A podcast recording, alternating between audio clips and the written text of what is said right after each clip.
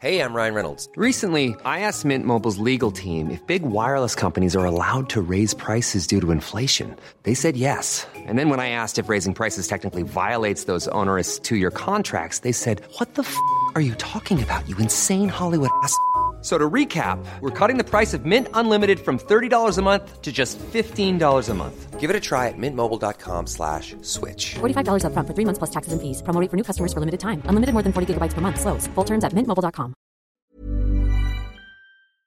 The following podcast contains adult content, explicit language, and sexual themes. Listener discretion is advised. And it contains murder. Lots and lots of murder. You stinking bastard. People tell me, hey, you're gonna go die and go to hell. At least I'm not wrong. Stand for nine one one, where's your emergency? Oh, this is Sandy. two thirty-one Rock.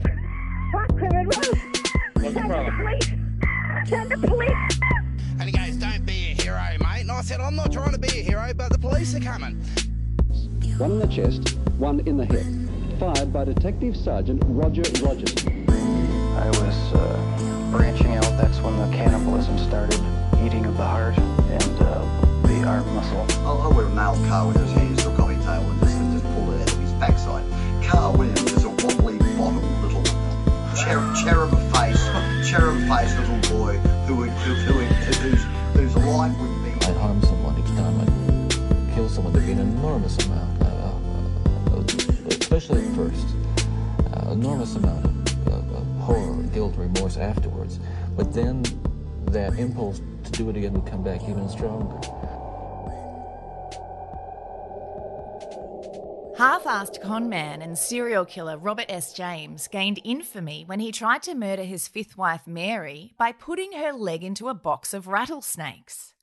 When she failed to die in a timely enough fashion, he drowned her in the bathtub and tried to cash in her life insurance policy. Insurance investigators discovered his third wife, Winona, had also died by drowning shortly after marrying him and taking out a large insurance policy.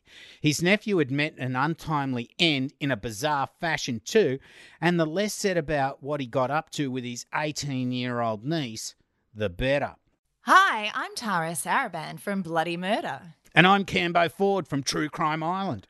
And this is a special crossover episode on serial killer Rattlesnake James. Grab a beer and pull up a deck chair. This is Bloody Murder on True Crime Island. Now, unfortunately, Barney can't be here today as he's busy with work and family commitments. I'm still picking the hairs off my jacket after the hug he gave me last Friday night.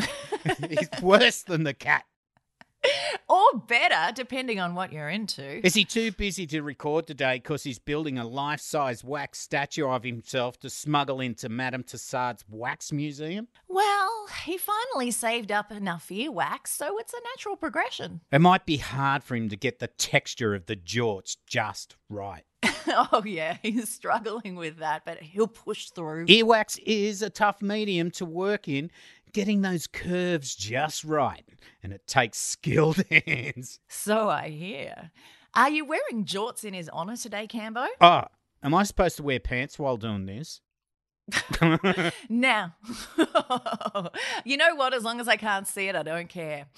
Now, before we commence our sordid tales, we'd like to remind you that this episode is brought to you by our wonderful and generous patrons. We've had quite a few new ones join our Patreon programs, which we will thank individually after our story. If you'd like to become a patron, go to our website for details. That's bloody murder podcast dot com. Or true crime island dot com. All righty, Cambo.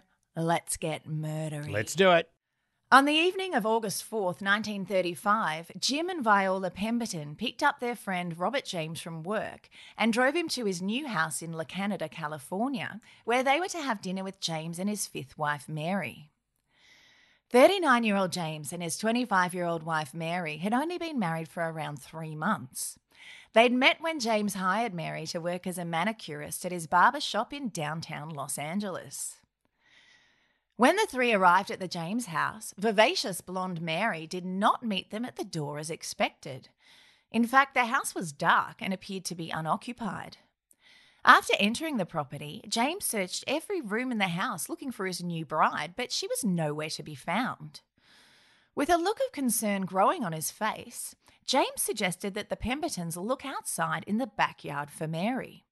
According to an article in L A Mag, Jim Pemberton shone his flashlight around the large yard as he carefully made his way through dense shrubbery to the fish pond beyond. He later told the media, "I had the flashlight pointing to the other side of the pond. I nearly stumbled on the body before I saw it. I looked down and it was right at my feet. Then I turned my light upon it and saw Missus James lying with her face in the water. Her yellow hair was floating." When Pemberton called out to James that he'd found Mary and she was dead, James dropped to his knees and put on quite the show of being a grieving husband, even though it certainly wasn't his first time playing that role. James was a dodgy, half-assed con artist and an unlikely ladies' man. According to an article in L A Mag, he was described as pasty, with a shock of slicked-back red hair, red-rimmed green eyes, and a high nasal voice. So he must have talked a bit like this. "Hey, baby! Want to come sit in my barber's chair? Hey, baby, do you have any branger in you? Would you like some?" Oh, God. No, thank you. James was also known not to be the sharpest tool in the shed. A childhood neighbour described him to the press as being less than a half-wit. But it seems that for whatever reason, James certainly had a way with the ladies. He must have been quite the master manipulator. Yeah, you don't need to have a mind like a Mensa think tank to manipulate people, do you? Nah, you just got to be good at telling them what they want to hear. According to the Los Angeles Times, Robert S. James was born Major Raymond Lisenba to a poverty-stricken and abusive sharecropper father in Alabama in eighteen ninety-five. So, his first name was Major. Yep, it's sure easier to name someone that than to have them earn the rank themselves. So, if you have a kid, you should name it, say, El Presidente. Oh, I will. Imagine the teachers at school. "Ellie, Ellie, stop taking bribes from the cartel brothers." It seemed young Major was destined for a rough life working the land like his nasty pa, but his older sister's generous husband swooped in and sent the young lad away to barber school. In nineteen twenty-one, twenty-six-year-old Major married a young woman named Maude Duncan. Wedded life did not turn out to be anything like the romantic movies young Maude liked to watch at the picture show. In fact, it was more like a diary entry written by the Marquis de Sade, and Maude soon divorced her husband, accusing him of kinky, sadistic sex. Which is totally golden. I, we, I mean, we can be. We're just totally, I mean, cool. But, but only if you're both into it. Yeah, look, one-sided sadomasochism is just plain sadism. After the lightning-fast failure of his first marriage, James did what anyone in his position would do. He changed his name and he moved to Kansas. Here, the jockey-voiced red-headed Romeo pitched his special brand of freckly woo at another unsuspecting young woman named Vera. It wasn't long before James found himself a new bride. However, his marriage to Vera would also prove to be short-lived. It came to a jarring halt when the father of a pregnant young woman James had been diddling on the down low ran him out of town with a shotgun. Now, Tara, I thought the shotgun was to make them get married, not run him out of town. And I, I wonder what colour hair the kid had. I imagine it was probably the colour of Fanta. Yeah. So James ran off to North Dakota with his tail between his legs, hoping to protect it from any shotgun blasts. After the death of James's mother, she bequeathed... I, I knew I was going to say that. I tried not to say that. You should just go with it, I think. Sorry, I meant she bequeathed to him the process the proceeds of her life insurance policy. This lurched the lazy hamster running on his brain treadmill into action, and James found himself having some ideas. They were dark, dastardly ideas about murder and life insurance fraud. Soon after, James married his fifth wife, Mary, who worked as a manicurist at his barber shop, He convinced her to take out a ten thousand dollars life insurance policy on herself, which equates to about one hundred ninety-three thousand dollars today. How many Barney bollers? How many bollers is that? That's around seventy billion infinity bollers, I believe, Cambo. we're, we're not... We're not sure what he said to Mary to sway her in that direction, but we do know it was delivered in a high-pitched nasal tone. What? Oh, it's a really good idea if you take out some life insurance, Malone. Yeah, darling, nothing will happen to you. Nothing bad anyway, just lots of love and good times.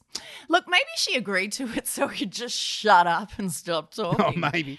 When planning a murder for ill-gotten life insurance money, it's important to choose an accomplice wisely. Yeah, look, you'd want someone who knew what they were doing, right? Someone who'd been in the military, perhaps. Certainly not a D-grade actor with a samurai sword. Oh, hell no. You'd want someone who was dodgy but also trustworthy and possibly an ideas man. So, a financially strapped ex-sailor and hot dog stand operator who was a customer of your barbershop, that sounds like he'd fit the bill, right? No. Well, that's exactly who James chose to assist him on his deadly mission. Agreed. The man's name was Charles Hope, and he didn't have many scruples. He wasn't just broke, but he was morally bankrupt as well. According to an article in L A Mag, he later said in court, "Robert James came to me early in June last year and said he had a friend who wanted to kill his wife and that it would be worth a hundred bucks for me to get a couple of rattlesnakes. I said, all right. It was none of my business what he wanted the snakes for." Yeah, nice one, you bumbling twat waffle. Later, James told police that it was actually Charles Hope who came up with several colourful ideas about how they could make sweet, innocent Mary meet her untimely demise. Now, James said his first suggestion was that they kill Mary by putting a bunch of black widow spiders in her bed. Now, Hope even found a way to grab a nest of black widow spiders. I mean, where, where the fuck did you get black widow spiders from in bulk? I don't know, and I don't care to know. These spiders were indeed placed inside the house, and one of them did bite Mary. In a letter to a friend, she spoke about having a sore and swollen leg from a spider bite she thought she'd received while gardening. Although the experience was not pleasant or convenient, it was also not fatal. Yeah, that's a pretty risky move, planting a nest of black widow spiders in the house that you also live in. It certainly is, but it does sound like something a less than halfwit would do. Yeah, that's true. According to L A Mag, the thick as bricks murder duo of James and Hope next discussed burning down the house around the unfortunate woman, poisoning her through scratched skin with a chemical and shooting her in a fake hold-up as alternative murder methods. My God. I know. I wonder if they considered putting a large angry kangaroo in her closet. Or dropping an anvil on her head on a trip to the Grand Canyon. Meep, meep. Surely they toyed with the idea of donning fake mustaches and top hats and tying her to the train tracks. Well, if they were in Australia, they could have taken her to the bush and waited for a drop bear to get her. Oh, that's true. Now, look, now, now we're just being a little bit ridiculous here. These were two practical men of reason. Eventually, they came up with a plan so clever and reliable that it just had to work. They would murder Mary with rattlesnakes. Now, all oh. that, yeah, now all they had to do was go buy some rattlesnakes and wait for their payday to come rolling in. Ka-ching! Ranger's gonna get the bag. The nefarious blockheads went to Reptile Gardens on Ocean Park Pier in Santa Monica and bought three rattlesnakes from a fancy snake purveyor named Mike Ullman. But these weren't the kind of deadly, killy rattlesnakes they had in mind. In fact, they were little sweethearts who preferred cuddles to biting people. Proclaiming that they were no good, James took the snakes back to Mike Ullman and demanded a refund. Deciding if they wanted top-quality rattlesnakes, they probably had to shop at a top-quality rattlesnake store. Hope went to see legend of the slithery snake world, Joseph C. Hutenbrink, otherwise known as Snake Joe, at his snake farm in Pasadena. Snake Joe later told police that Hope had rocked up to his snake farm with a suspicious story about why he was there. Apparently, Hope said to him, "Oh, I've got a big bet that a rattlesnake will strike and eat a rabbit, and I want the meanest thing you've got to make sure I win." Now, Snake Joe, Snake Joe knew bullshit when he heard it and was side-eyeing the shit out of Hope, but decided to fulfill his request anyway by selling him two six-year-old desert diamondback rattlesnakes named Lethal and Lightning. Grizzled snake salesmen tend to stick together, and it turned out Mike Ullman and Snake Joe were mates. Snake Joe later said, "Oh, Mike Ullman came to my place and in the course of our conversation asked me if the man who wanted some hot rattlesnakes had been to see me. I told him he had, and we talked it over, and well, the whole thing seemed suspicious." Ah, the suspicions of two grizzled snake salesmen.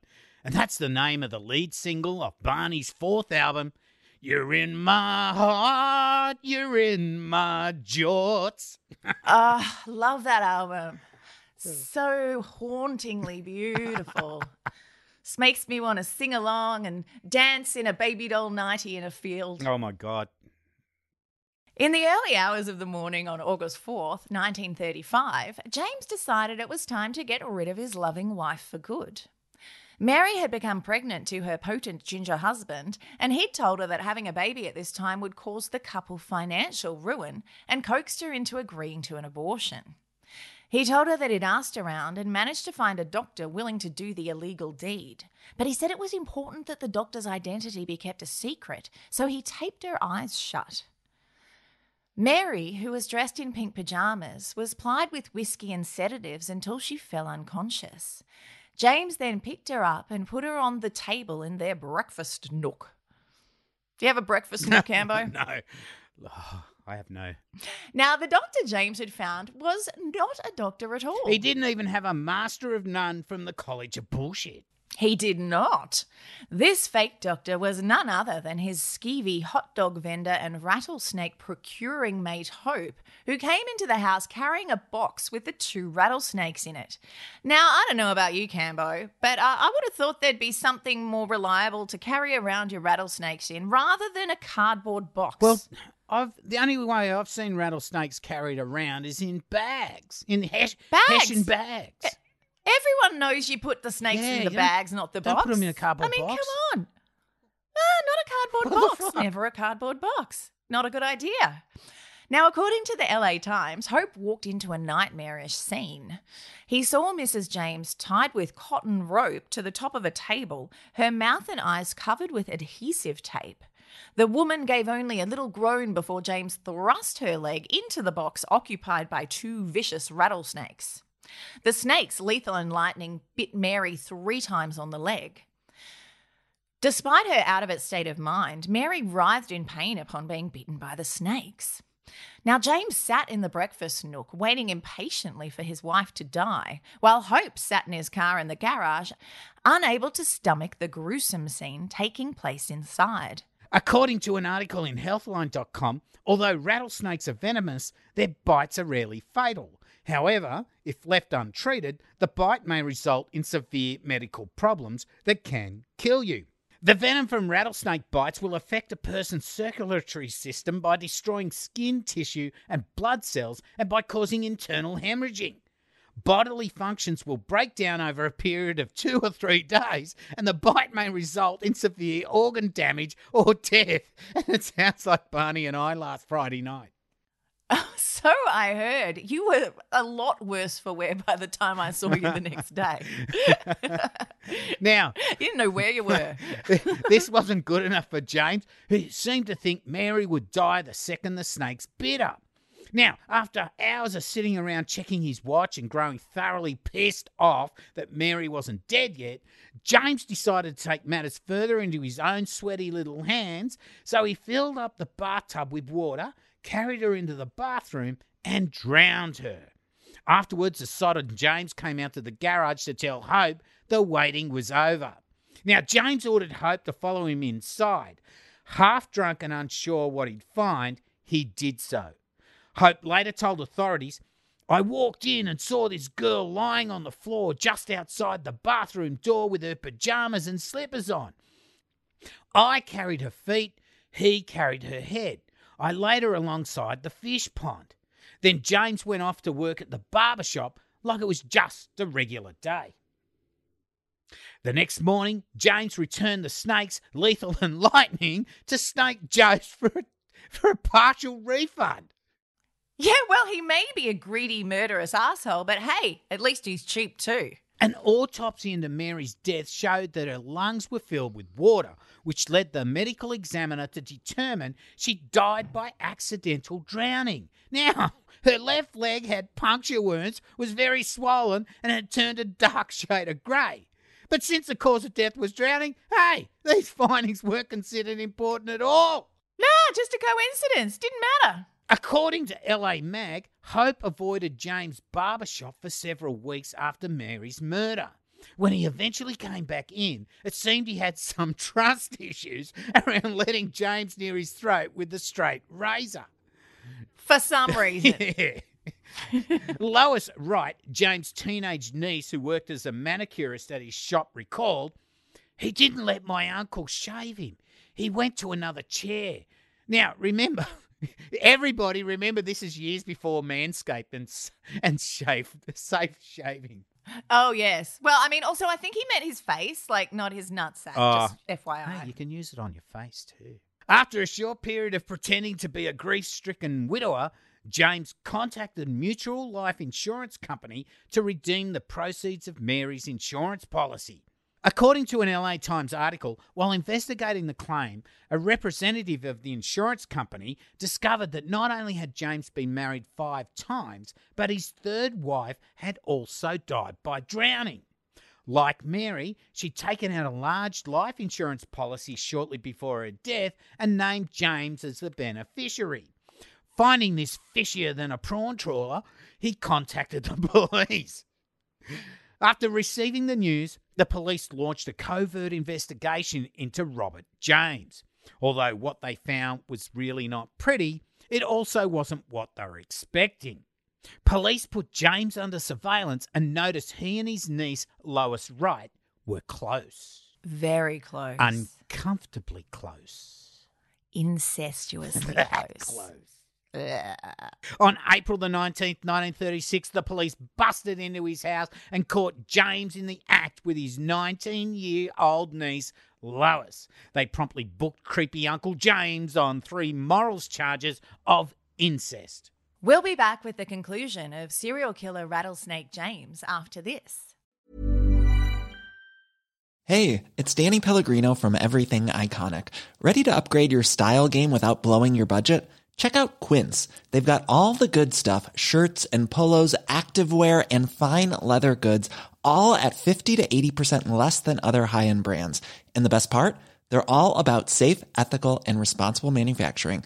Get that luxury vibe without the luxury price tag. Hit up quince.com slash upgrade for free shipping and three sixty-five day returns on your next order. That's quince.com slash upgrade.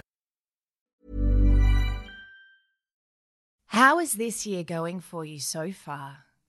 Are you coping okay with the things happening in your life and the world? Do you want to make changes in your life, but you're not sure where to even start? There's no better time than now to take charge of your mental health. BetterHelp is there for you, no matter where you are. BetterHelp will assess your needs and match you with your own licensed professional therapist. You can connect in a safe and private online environment, and you can start communicating in under twenty-four hours. It's professional counselling that produces real results, not self-help, and you can communicate with your counsellor anytime. You'll get timely and thoughtful responses, plus you can schedule weekly video or phone sessions, all without having to leave your house. BetterHelp is committed to facilitating great therapeutic matches, so they make it easy and free to change counsellors if needed. It's more affordable than traditional offline counselling. Financial aid is available, and it's a service that you can access worldwide.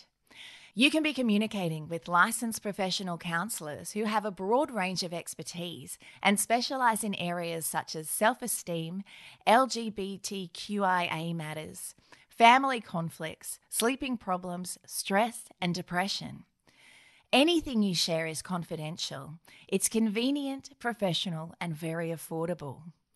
If you want to start living a more balanced life today, connect with BetterHelp. And as a Bloody Murder listener, you'll get ten percent off your first month by visiting betterhelp.com forward slash bloody murder. Join over one million people taking charge of their mental health, and feel free to check out their positive testimonials on the website. In fact, so many people have been using BetterHelp that they've been recruiting additional counsellors in all fifty states of the U S A. Get matched with a counsellor that suits you by simply filling out a questionnaire to help them assess your needs. So visit betterhelp.com forward slash bloody murder. That's betterhelp.com forward slash bloody murder. California Dreaming is a true crime podcast launched in two thousand seventeen that delves into the dark side of the Golden State and sometimes beyond. Born and raised in California, I not only cover the crimes that have fascinated me over the years, but the ones that have fascinated you as well. With a backlog of hundreds of episodes and bonuses and dozens more on Patreon, you'll have countless hours to binge. And with soothing music and a unique, quiet intensity, you might just be lulled to sleep. Almost every episode is over an hour long, ad-free, with no loud bursts of music or audio clips. California Dreaming is available on all your favorite directories, so hit subscribe and give it a try. It just might be your new go-to bedtime podcast.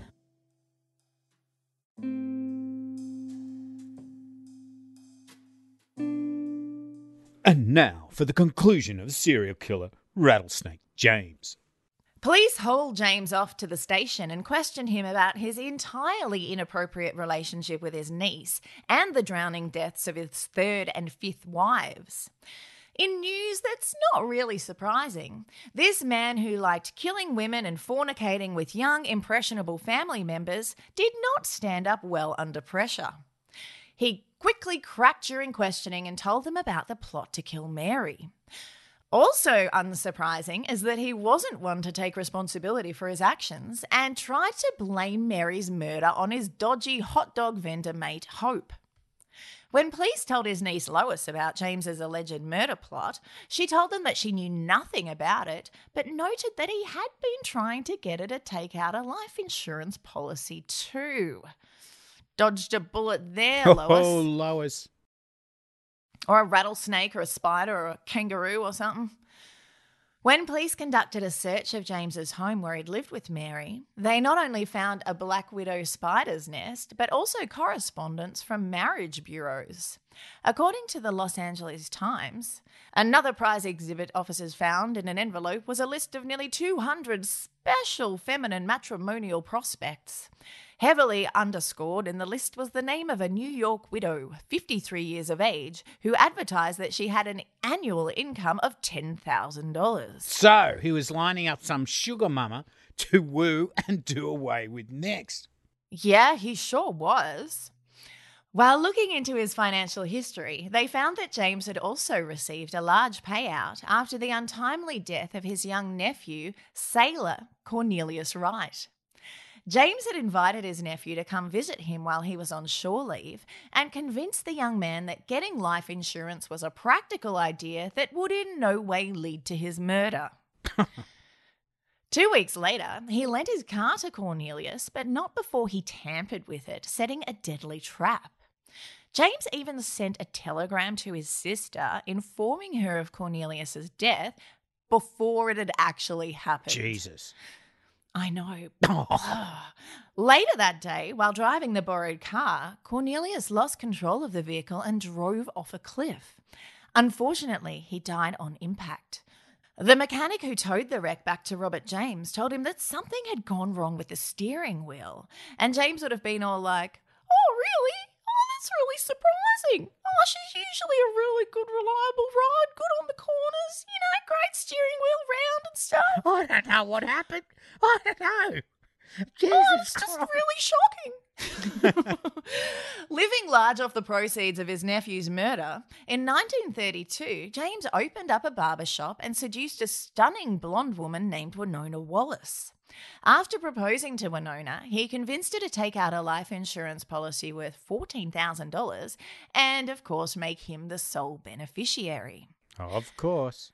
After they were married, James swept his new bride off her feet and took her away on a romantic honeymoon to Colorado. But as we know, romance tends to lead to murder when you're dealing with this prick.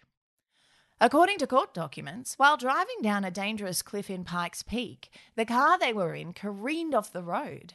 In an unusual turn of events, James, who was driving, was completely unscathed in the accident, while Winona was found partially outside the car with her head smashed in, but without any other significant injuries.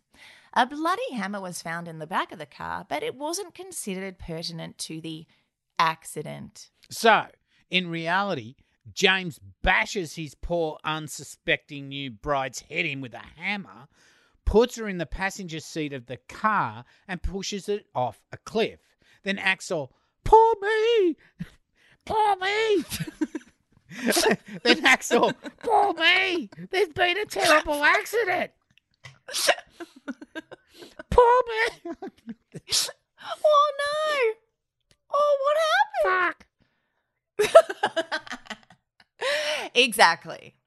Now, luckily, Winona managed to survive the accident, but her head injuries had caused her to lose all memory of what had happened.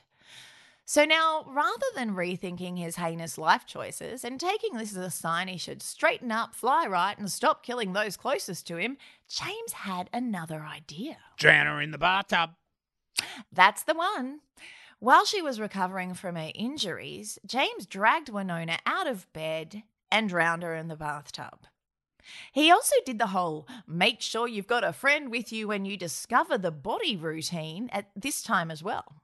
So James said that silly Winona must have insisted on washing her hair while he was out, and in her weakened state she drowned.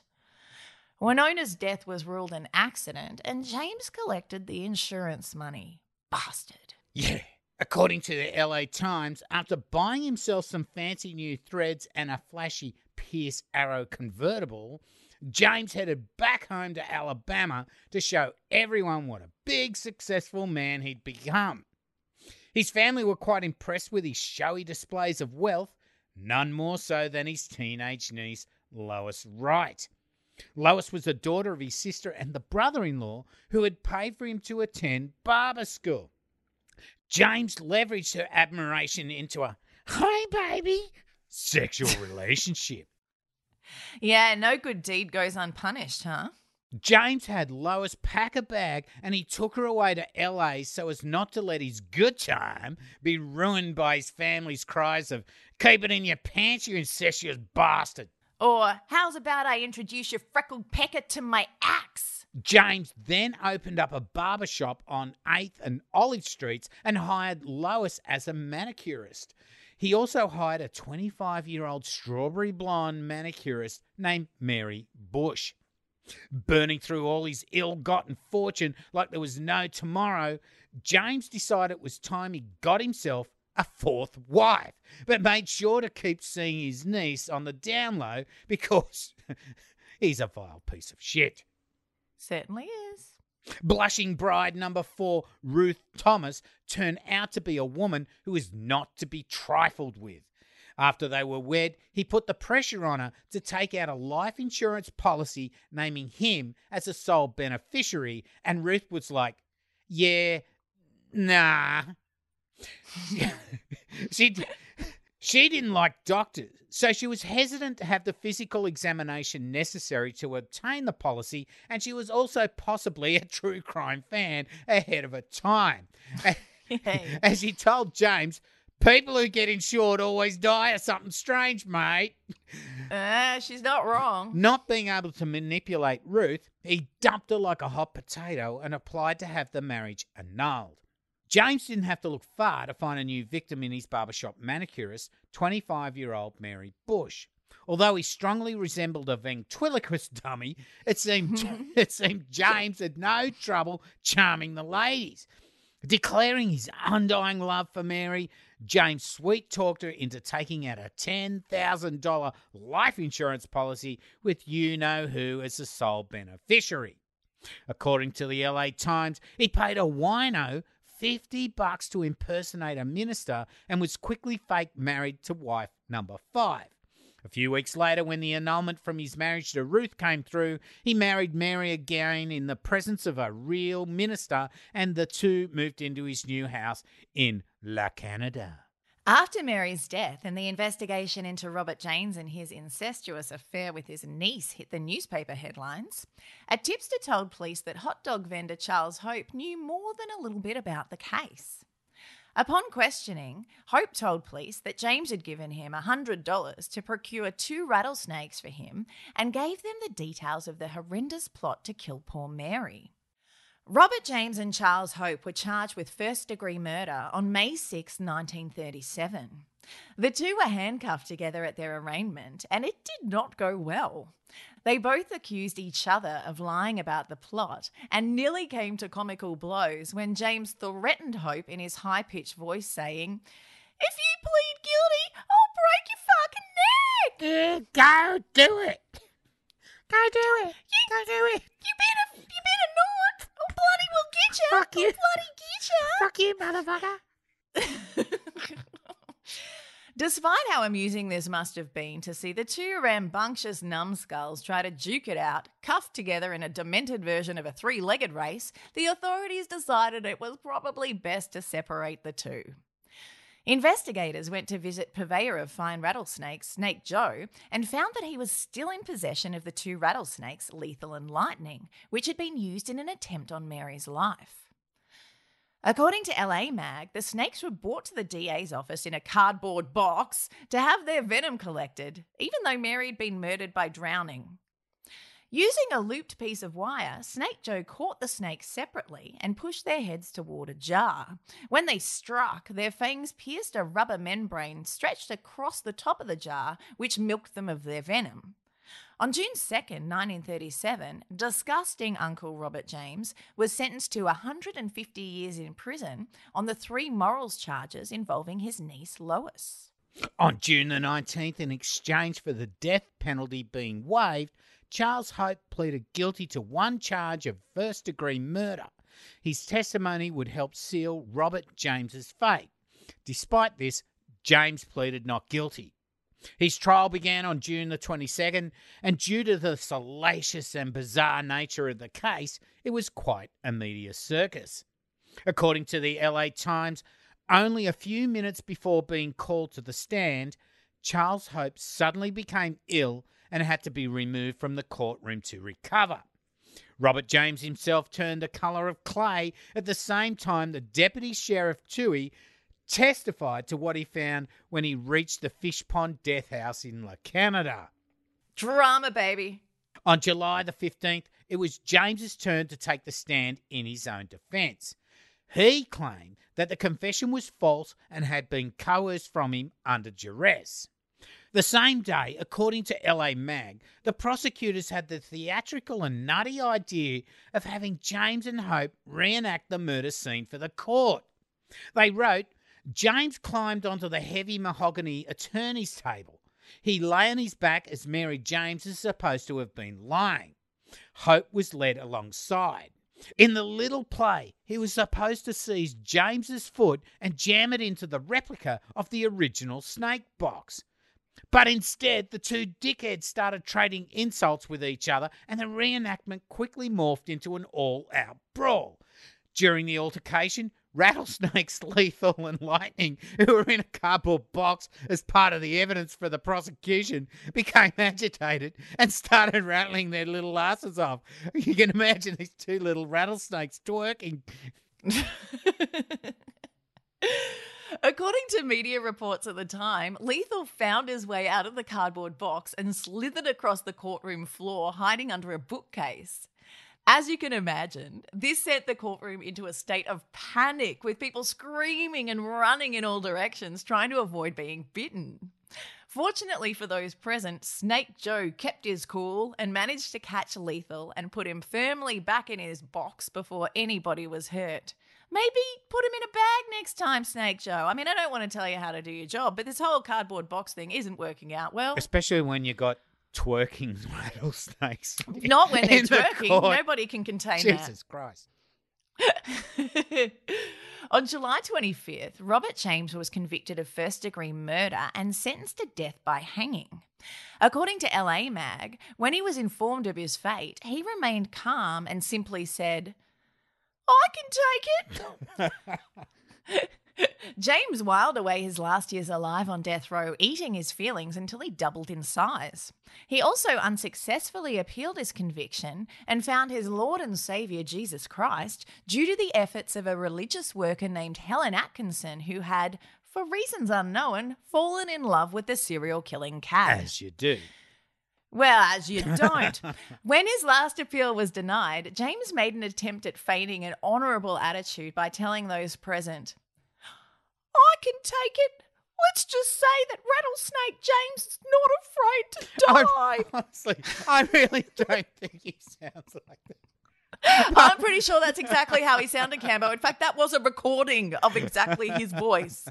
That was not a reenactment. That was like a live recording from the time. On May the second, nineteen forty-two, the Los Angeles Times reported on James's execution, saying, "Robert James mounted the thirteen steps to the hangman's noose and death on San Quentin Gallows today. He was calm to the end. There was a strange look of triumph in his sharp eyes as he glanced down at the ninety-eight reporters, officials and guards who stood in the high-ceilinged, raftered death house. His appearance, almost boyish, gave the impression that he'd been interrupted by his executioners while dressing for a dance.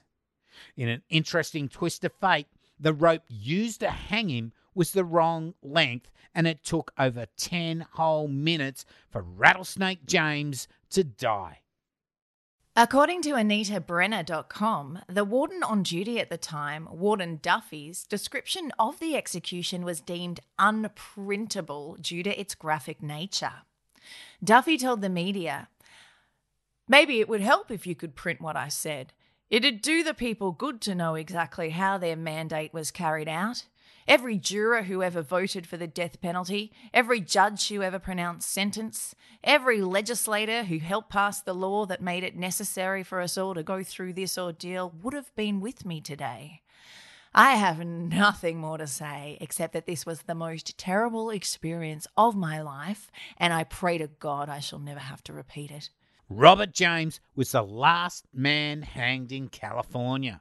And it couldn't have happened to a nicer guy. Though it, it sounds like it would have been completely just horrifying to be there watching it, though. Well, he wasn't that good at killing people, and it looks like the karma bus picked him up, and his execution was just as well planned. Boom fuckalunga. I can't argue with that.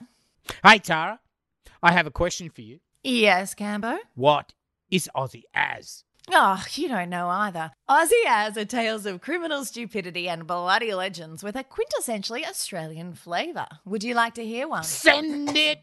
Send it, Tara! Okay, I will. All righty, but you got to help me out by doing one of the voices, all right? No fucking worries. No fucking worries. What's the best voice for this?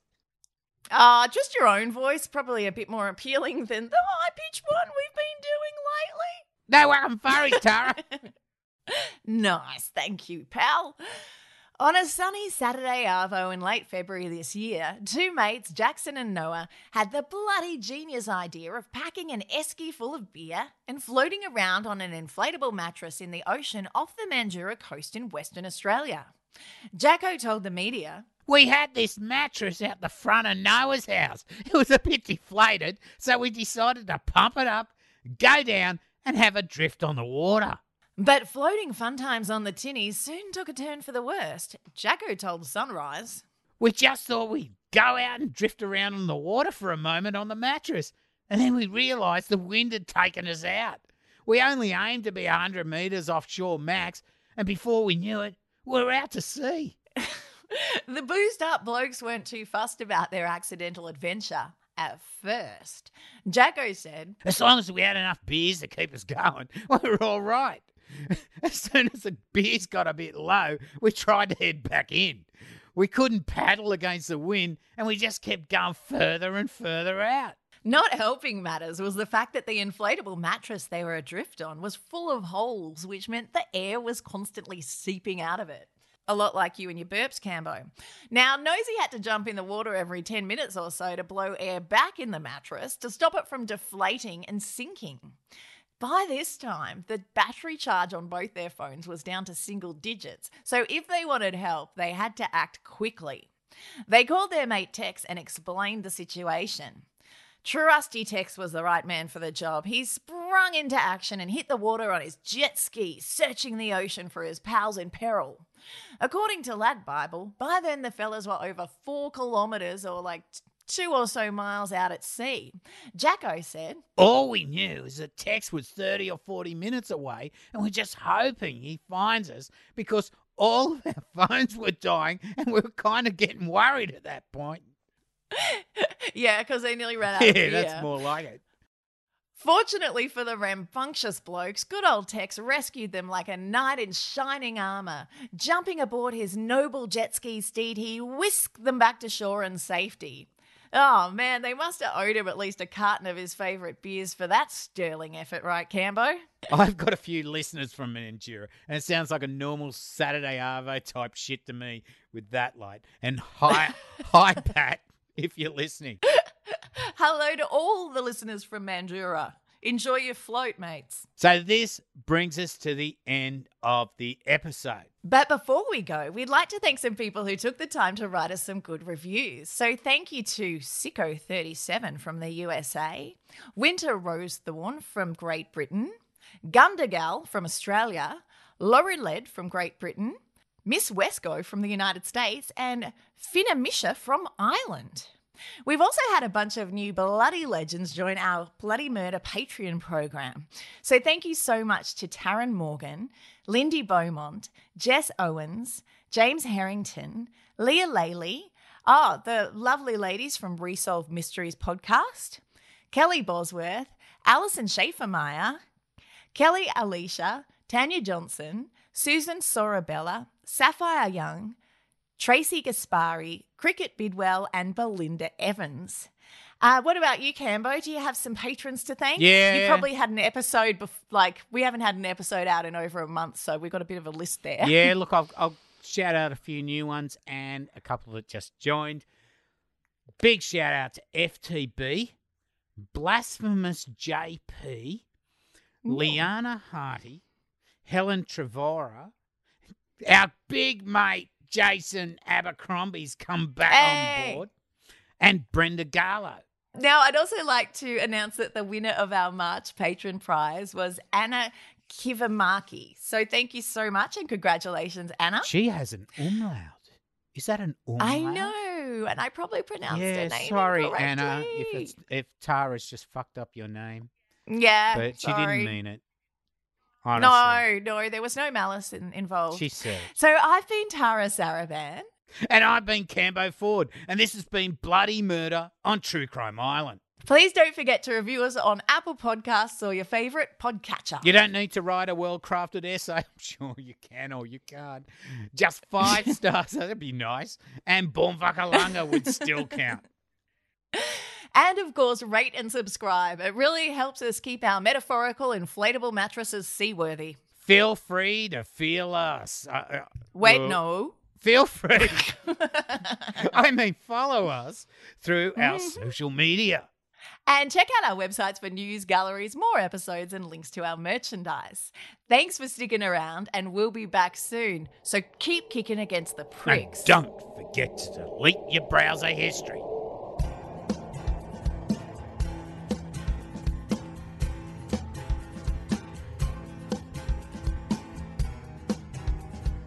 So I'm wearing my Manscaped shirt because it's the most comfortable shirt in the world. However, I can't wear it out of the house because it says in huge letters on the back and the front, "Your balls will thank you." And I yes. figured that's not the message I want to be sending when I'm walking down the street. Well, I was in the uh, in the lift the other day. I only had to go down and get beer again. Oh, well, there and, you go. Um, Proof. I just grabbed any shirt I could because, as you know, I don't wear any clothes.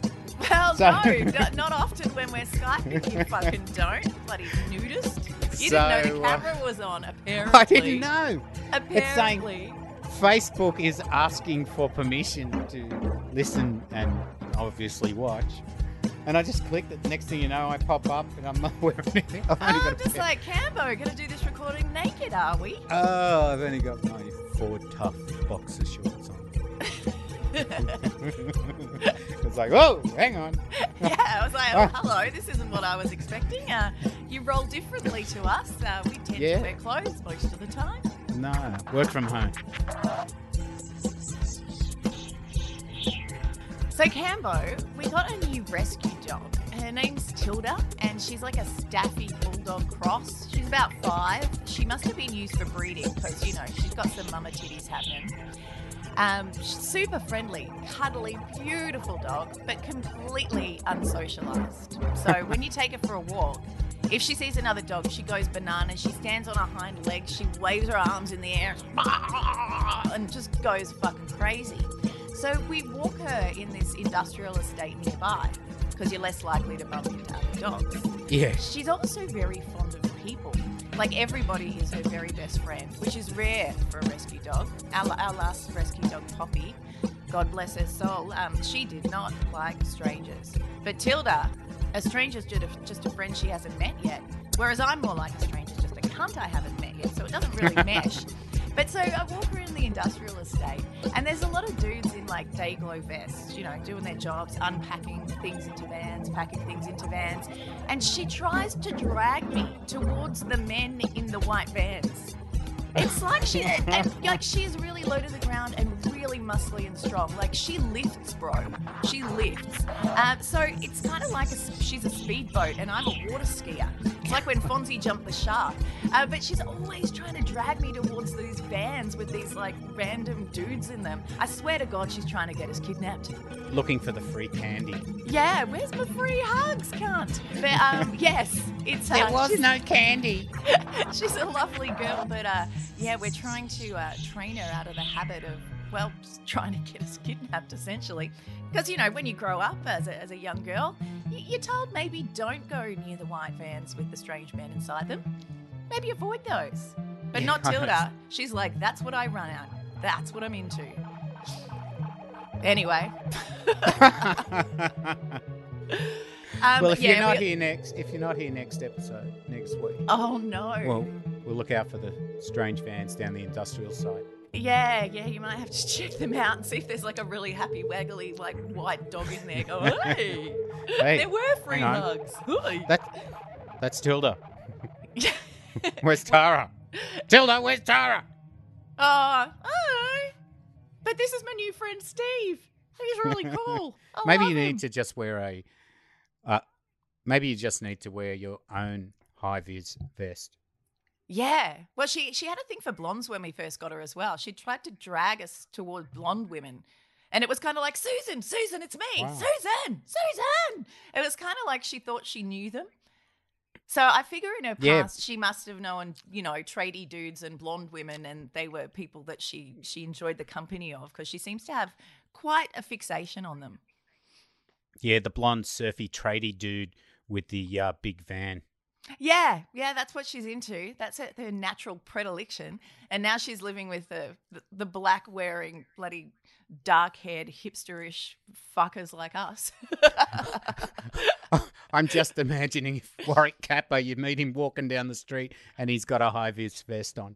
Oh, Tilda would go bananas. She'd be on her on her back legs. Oh, it can also be embarrassing too, because one day a tradie was like leaning over the bonnet of his of his his truck, like his ute, and he was talking to a, someone on the phone, and she just jumped up and placed both of her paws on his butt cheeks, and he was like, "What the fuck?" He took it pretty well, but she just he took it. Him. He actually took it. He was like, what the fuck? Oh, oh okay, yeah. Uh, you know, he, di- he didn't call the police, so I guess that was something. Oh, that's okay. Bit of a bit of a thrill. Well, yeah, you never quite know what's going to happen. Yeah. Jesus Christ. Um, do you want to tell a story now or tell one later? We can jump I'll tell, in. And... I'll, I'll talk now. Yeah, go for it.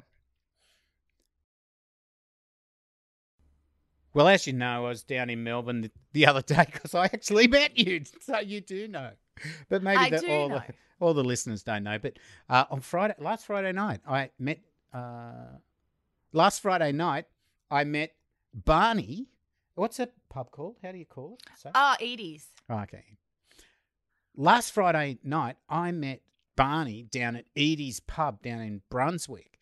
And so we're having a few beers out the front. And then he said, oh, they've got a really nice beer garden out the back. And I needed to take a leak. And he said, oh, we'll go out the back. We'll go sit out there and I'll show you where the toilets are on the way. So as we're walking through the front of this, and it's like a, a thin, narrow terrace type building. He's walking through. I'm following him. And he says, I know where this story is going to go because yeah. I know what he's like. So he goes, there's the toilets there. I'll go grab us a seat out the back. So I'm literally in the toilet and out of sight of Barney for thirty seconds and ten mm-hmm. seconds. Oh, no, sorry, twenty seconds hand washing time. Happy birthday oh, yes. to you. Happy birthday. Yeah. And as soon as I get out and I walk into the beer garden, Barney's already surrounded by new friends, people he didn't know. They're our new friends. That's what he does. Every time I go out drinking with him and I get up to, to go to the bar or go to the toilet or something, by the time I get back, he's like sitting at another table full of people with all his brand new friends. You know he's been ejected from that pub for being too friendly. Right? Yeah. Look, I can imagine. But it was such a great night. It was great to catch up with Barney. It was great to catch up with you on Saturday night. Fantastic. Melbourne was starting to get a little bit cold. So like, it was fucking freezing. Yeah, we had the uh, fire going. So that was all right. And oh, did um, all your clothes end up smelling like fire? Yeah, they did. All my clothes and my hair did after we met up on Saturday night. But yeah. That's okay. And, and you were the worst for wear as well. You couldn't even tell me what time you guys finished off that night. No. I'm uh, lucky I uh, lucky I wasn't available. I could have done myself some damage too. I was staying at the East Brunswick Hotel, which is one of those really nice little pubs on a corner, and they've got those really old-style rooms. So rather than just the normal chain hotel, I thought, oh, I'll pick this one. It's not far from Barney's house as well. And Um, It was. It had the high ceilings. I had chandeliers, the whole deal. You actually had a, oh. a key. You had to turn in the lock. It didn't have a, a swipe pass or anything. It was really good. That is so old school. And the food was really good too. And when I got back from uh, at the pub from you, I walked in and I said, oh, I said, oh, I'm burping again. I said, I think we're going to just have to get used to your burping. I think that so. That seems to be uh, something that ain't going nowhere. I'm having a few furfies while we do this. And oh, um, I'm jealous. I'm not going to crack that till later. So I get in there and the barman's there and it looks like things are starting to shut down, but they've got a little du- piano dueling section off to the side. And I said, oh, you haven't got any fries, have you? And he goes, oh, I think the kitchen's still open. And so I got some fries. He said, just go up to your room. I'll get them to bring them up to you. So, oh, fantastic place to stay. The burgers were great. And, um, yeah, if you're ever in town, East Brunswick Hotel. Yeah, and if uh, Cambo's in Melbourne and you want to stalk him, he'll probably be oh, back. Yeah. By the, I was walking down the street and Kate, hi, Kate, uh, she stops me in the street going, are you Cambo? Oh, she didn't say it like that. She goes, oh, you that's how you would have said it. Yeah. Hey, are you Cambo? And I said, yeah. I honestly wear what I wear on my YouTube channel everywhere. So it's not just an act. I've got. Oh, when the, you wear clothes, that is. Yeah. Yeah, when I go out. I've got the Hawaiian shirt on, the sunglasses on. I'm walking down the street. That's how I am. So, uh, yeah, uh, uh, shout out to Kate and the boyfriend. So have a good one. Yeah. Ah, oh, that must have been fun. Yeah, we've only been recognised a couple of times. And once was because of how Barney looked and once was because of how I sounded. Must have been dropping a few C-bombs in the dog park a couple of years back. And this young woman came up to me and was like, do you have a podcast? You're Every- that sweary lady who talks about murder. Everyone, everyone has a podcast. Oh, yeah. Yes. Oh, yeah. Not just the one. Where's our second podcast? Where's our third podcast? Oh, that's geez, the question. Yeah. The man's no- Oh, man, you cracked me up Probably. so hard. You don't even have to try. It's criminal. Oh, it gets a few free hot dogs. The- I'll get you free hot dogs whenever you want them, Mary. With a bit of ketchup. and wait for their payday to come rolling in. Ka-ching! Ranger's gonna get the bag. So, okay, get the bag. Is this how the cool kids are talking now? What does, I mean, I'm assuming get the bag means make money. Yeah, that's what it means. It's just like, I saw on the news the other day, the Cash Me Outside, how about that? That girl um, who was on Doctor Phil, and Doctor Mm-hmm. Phil's there going, oh, you've got such a bad attitude and this, you're only thirteen years old, and she's calling all the audience members hoes and all this. She just doesn't care. And Doctor Phil's thinking, you're going nowhere. She steals cars at that age. She steals her mum's credit card. She just does not give a fuck. Anyway, she just turned eighteen, and only a couple of days later, she opens an OnlyFans account. Uh, of course she does. She's now a millionaire. Oh, my God. People will pay for, well, all kinds of yeah. Fashion crap, won't they? Well, she did do a bit rapping before that. It must have been, catch me outside, how about that? Catch me outside, how about that? Fuck but there you go. So, two fingers to Doctor Phil. There you go. You said I'd amount to nothing. Now I've got a million bucks. There you go. Yeah. Yeah, good point. And Doctor Phil's all like, well, I know I sound like Huckleberry Hound, but I'm also incredibly wise. And and ladies, I'll start my OnlyFans account as soon as we get off the recording. Oh, absolutely. I think your OnlyFans account would go quite well, Cambo. Oh, I mean, God. I've seen the goods earlier today. Oh. Uh, well, at least some of them. Because someone answers their uh, their video chats topless, don't they, mate? I do. It's the only way it wasn't to go. Me. Bit of everyone gets a thrill when they talk to me.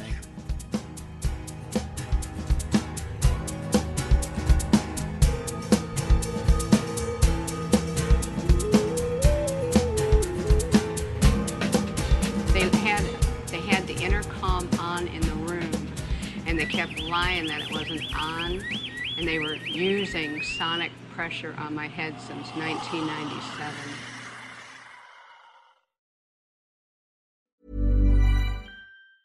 Planning for your next trip? Elevate your travel style with Quince. Quince has all the jet-setting essentials you'll want for your next getaway, like European linen, premium luggage options, buttery soft Italian leather bags, and so much more. And it's all priced at fifty to eighty percent less than similar brands. Plus, Quince only works with factories that use safe and ethical manufacturing practices.